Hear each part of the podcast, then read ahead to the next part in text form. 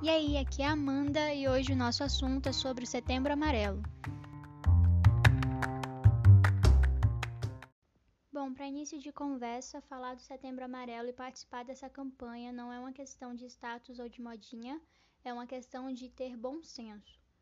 É uma campanha realizada desde 2014 pela Associação Brasileira de Psiquiatria e pelo Conselho Federal de Medicina nacionalmente e o dia 10, hoje, é o Dia Mundial da Prevenção do Suicídio. Para iniciar, vou compartilhar alguns dados da Organização Mundial de Saúde de 2018. Acontecem cerca de 800 mil suicídios ao ano. O suicídio é a segunda principal causa de morte entre jovens com idade entre 15 e 29 anos. O Brasil é o oitavo país no ranking de suicídio. As principais causas são transtornos psíquicos, como a depressão e o transtorno de bipolaridade. Eu vou dar uma explicação breve sobre depressão e sobre o transtorno bipolar, quais são as diferenças e como é, a gente pode perceber isso no dia a dia, mas lembrando que eu sou, eu tenho 17 anos, o que eu estou falando aqui para vocês foi em base de algumas pesquisas que eu já fiz e alguns vídeos que eu assisti, enfim, eu estou tentando passar a informação para frente mas é sempre importante lembrar que se você se considerar que você tem algum desses sinais, algum desses sintomas, você não vai se autodiagnosticar como depressivo ou como com transtorno bipolar, porque isso é errado. Você precisa de um auxílio médico, você precisa de um diagnóstico médico, de um psicólogo, psiquiatra, alguém que vai te ajudar e te acompanhar. Se você vê que você se encaixa em algo, você precisa de ajuda. Mas precisar de ajuda não é ruim. Todo mundo precisa de ajuda. Em alguma área da nossa vida a gente precisa de ajuda, então peça ajuda. Não se sinta envergonhado de pedir ajuda para quem que para quem que seja. Se algum desses pensamentos já esteve na sua mente, você tem que correr para os braços de alguém. Procure um psicólogo, procure ajuda.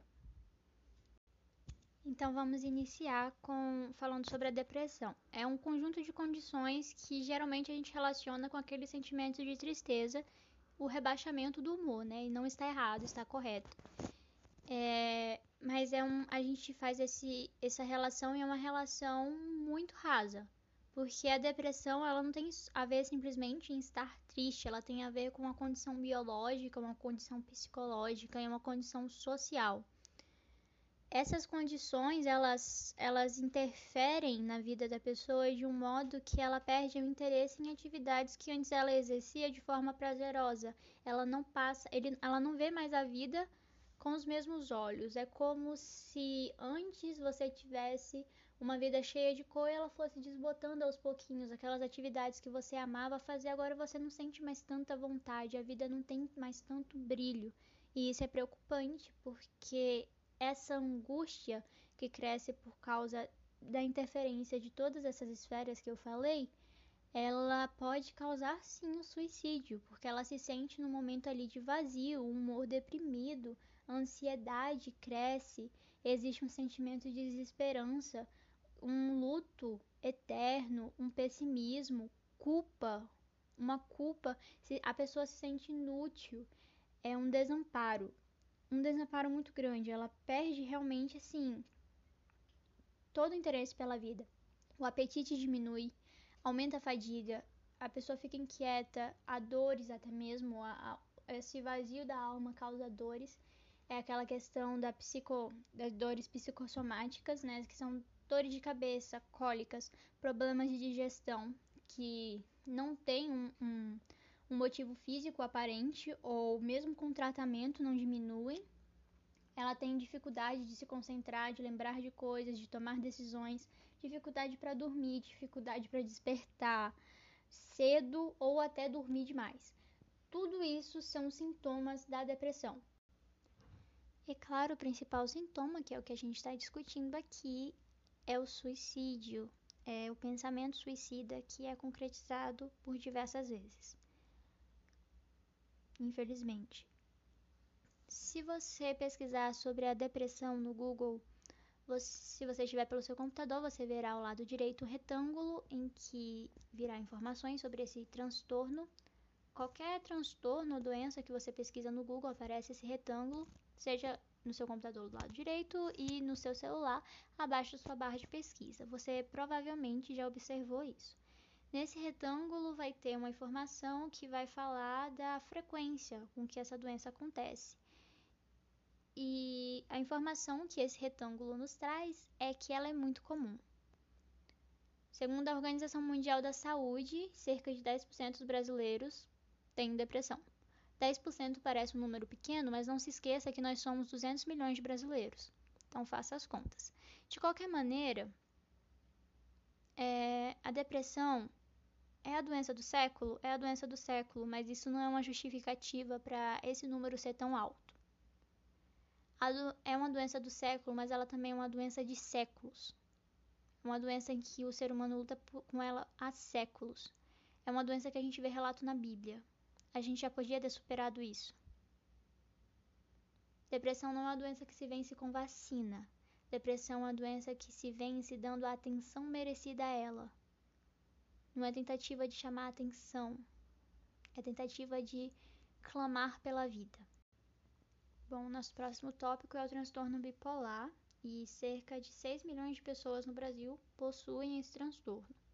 Ele é um transtorno cerebral e ele causa mudanças incomuns no humor, na energia e nos níveis de atividade da pessoa.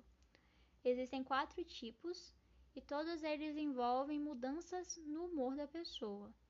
É, os períodos são periódicos, né? Os, o comportamento da pessoa varia de forma periódica e existe um comportamento exaltado e energizado, é um comportamento ascendente, ele é conhecido como período maníaco.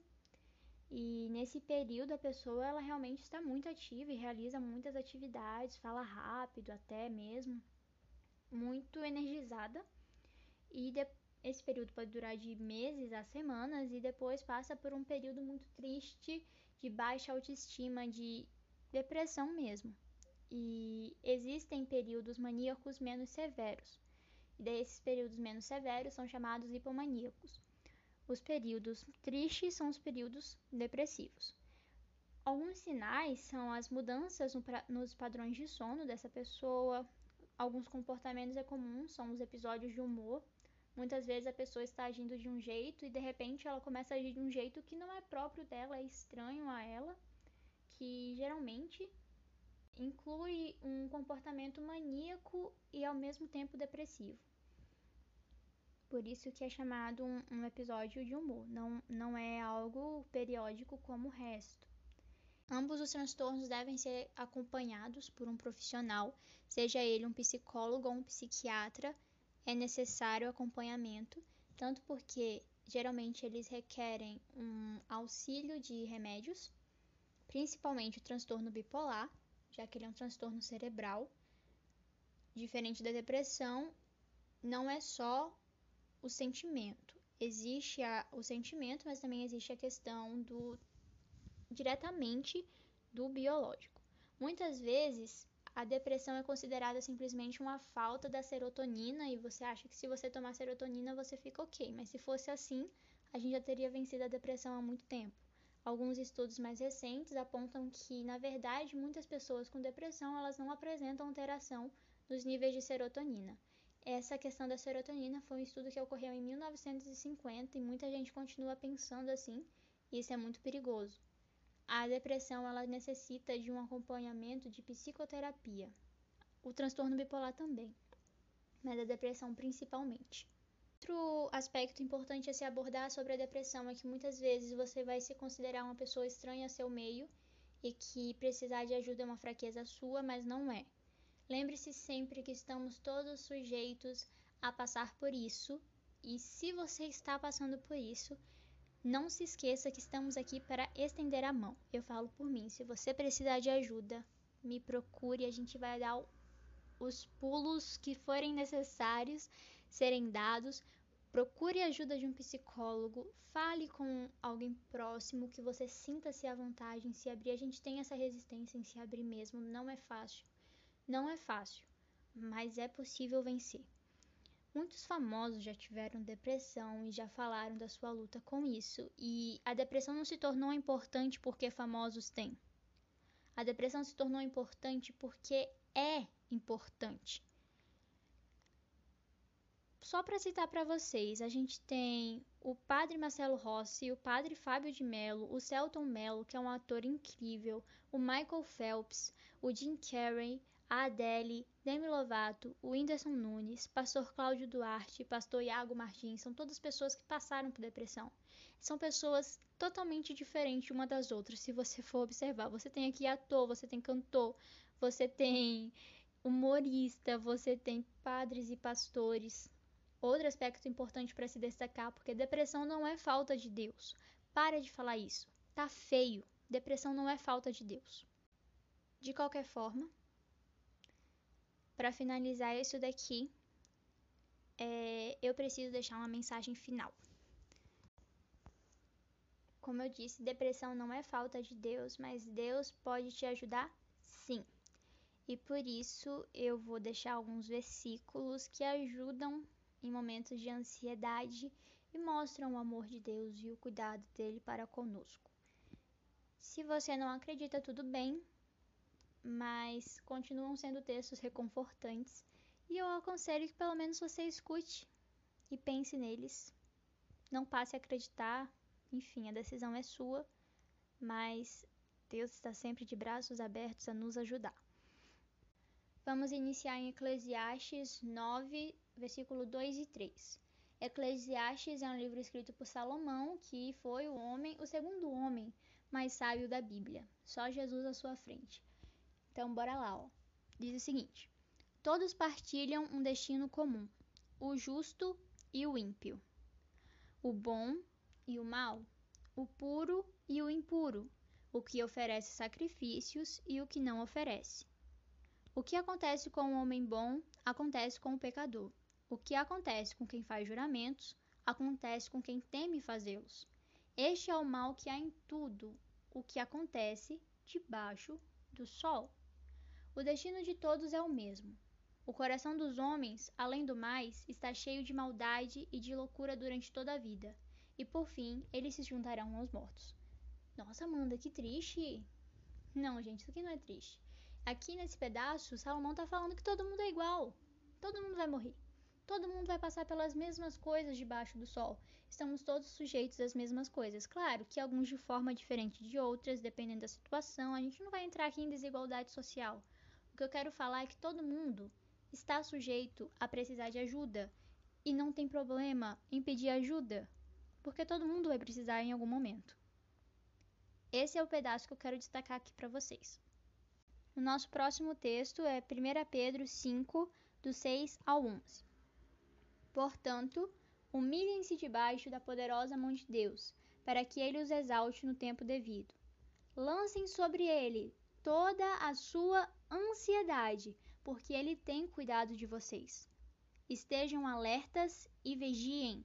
O diabo, o inimigo de vocês, anda ao redor como leão, rugindo e procurando a quem possa devorar. Resistam-lhe, permanecendo firmes na fé, sabendo que os irmãos que vocês têm em todo o mundo estão passando pelos mesmos sofrimentos. O Deus de toda graça, que os chamou para a sua glória eterna em Cristo Jesus, depois de terem sofrido durante um pouco de tempo, os restaurará, os confirmará, lhe dará forças e os porá sobre firmes alicerces. A ele seja o poder para todo sempre. Amém. Eu amo esse texto. Eu amo esse texto. Eu, eu não tenho nem, nem palavras particulares sobre esse texto. Como vocês podem ver, a Bíblia ela fala muito uma coisa com a outra. Eu li em Eclesiastes, que está lá no Velho Testamento, em tempo de Salomão, e agora eu estou lendo um texto que foi escrito depois da morte de Jesus, depois da morte e ressurreição de Jesus, e ele fala sobre a mesma coisa. Todo mundo está sofrendo do mesmo jeito, mas Jesus já morreu, já nos salvou, e já está preparando um local em que nós seremos restaurados e seremos colocados sobre firmes alicerces. Existe esperança, sabe? Em Jesus a gente pode lançar todas as nossas toda a nossa ansiedade, porque ele cuida de nós. E eu acredito nisso, e é porque eu acredito nisso que eu tenho que compartilhar com vocês. Esse texto eu também gosto dele porque ele conversa muito com o texto que está em Mateus 6, do 25 ao 34, e também está em Lucas 12, do 22 ao 34. Eu vou ler na versão de Lucas porque eu gosto mais, mas é o mesmo texto. Vocês podem ler os dois, mas eu vou ler na versão de Lucas para vocês, para você e explicar porque eu acho que eles conversam tanto um com o outro. Vamos lá, Lucas 12, do 22 ao 34. Dirigindo-se aos seus discípulos, Jesus acrescentou: Portanto eu, portanto, eu lhes digo: não se preocupem com sua própria vida quanto ao que comer, nem com seu próprio corpo quanto ao que vestir. A vida é mais importante que a comida, e o corpo mais do que as roupas.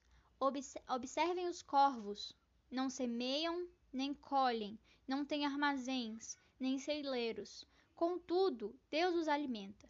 E vocês têm muito, muito mais valor do que as aves. Quem de vocês, por mais que se preocupe, pode acrescentar uma hora que seja a sua vida. Visto que vocês não podem sequer fazer uma coisa tão pequena, por que se preocupar com o restante? Observem como crescem os lírios. Eles não trabalham, nem tecem. Contudo, eu lhes digo que nem Salomão, o autor do texto que a gente leu lá atrás, nem Salomão, em todo o seu esplendor, vestiu-se como um deles. Se Deus veste assim a erva do campo, que hoje existe e amanhã é lançada ao fogo, quanto mais vestirá vocês, homens de pequena fé. Curiosamente, o que comer ou beber, não se preocupem com isso, pois o mundo pagão é que corre atrás dessas coisas, mas o Pai sabe que vocês precisam delas.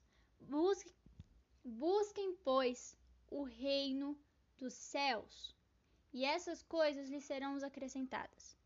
Não tenham medo, pequeno rebanho, pois foi do agrado do Pai dar-lhes o reino. Vendam o que vocês têm e deem esmolas. Façam para vocês bolsas que não se gastem com o tempo, um tesouro no céu que não se acabe, onde ladrão algum chega perto e nenhuma traça destrói. Pois onde estiver o seu tesouro, ali também estará o seu coração.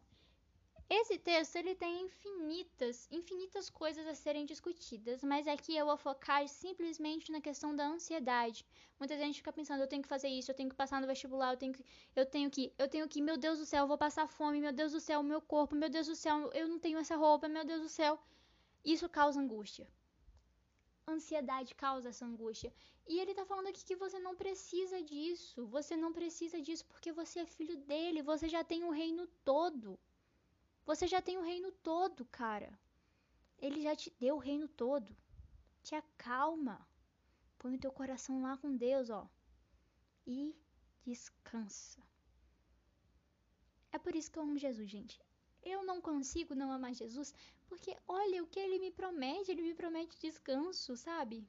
Me promete ser livre da ansiedade. Mas lembrando sempre que isso aqui não é promessa que você vai agora viver com Jesus e vai ser tudo as mil maravilhas, nada mais ruim vai acontecer. Não. Isso aqui é a promessa que mesmo na dificuldade você vai estar em paz. E a sua paz vale muito mais que qualquer coisa. OK? Para finalizar, eu vou ler para vocês Josué, capítulo 1, versículo 9. E aqui a gente está voltando lá no Velho Testamento de novo, mas é só para finalizar, ficar aquele versículo bonito no final. Josué 1, versículo 9 diz o seguinte: Não fui eu que lhe ordenei? Seja forte e corajoso, não se apavore nem desanime, pois o Senhor, seu Deus, estará com você por onde você andar. Nesse pedaço aqui, Josué está recebendo as ordens de levar o povo de Deus até Canaã, a terra prometida, e ele ficou tipo: caramba, porque, gente, pelo amor de Deus, aquele tanto de gente pra andar no deserto não é uma coisa fácil. Moisés era o cara mais paciente do mundo. Eu tenho certeza que Josué viu isso. Ele falou: Hum, e se eu não conseguir? Sabe? Ele sentiu medo. Ele sentiu medo. E isso é normal, isso é humano. Mas Deus vira para ele falando: eu, eu não mandei, não fui eu que mandei? Eu que mandei. Não mandei você tá aí? Eu não te coloquei aí? Então seja forte e corajoso, eu tô contigo, eu nunca te deixei, eu tô te vendo. Calma, calma que a gente vai passar por isso juntos. Seja forte e corajoso. O Senhor, seu Deus, estará com você por onde você andar. Por onde você andar. Então, você precisa de ajuda? Amém. Vamos te ajudar. Procure ajuda. O Centro de Valorização da Vida, ele atende de forma voluntária e gratuita, o CVV, e é totalmente sigiloso. Você pode entrar em contato através do número 188 188 ou por e-mail ou, ou pelo chat. Funciona 24 horas por dia. Se você não precisa entrar em contato com ele, se você está numa, num momento em que você não precisa de ajuda, tudo bem, você pode ajudar.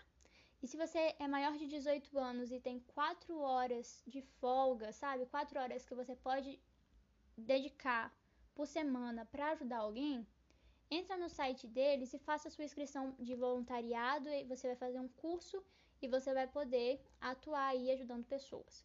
Eu acho que isso é algo muito interessante da gente compartilhar. A minha forma de ajudar é essa, a minha forma de ajudar é informando e compartilhando coisas que eu oro, coisas que Deus me fala ao meu coração através da Bíblia para as pessoas. E eu espero ter ajudado vocês. De qualquer forma, outro modo que eu posso te ajudar é você vindo conversar comigo e eu vou fazer o que estiver ao meu alcance para te ajudar. Mas não deixe de procurar ajuda. Procure ajuda e você vai ser muito mais, mas mais que vencedor.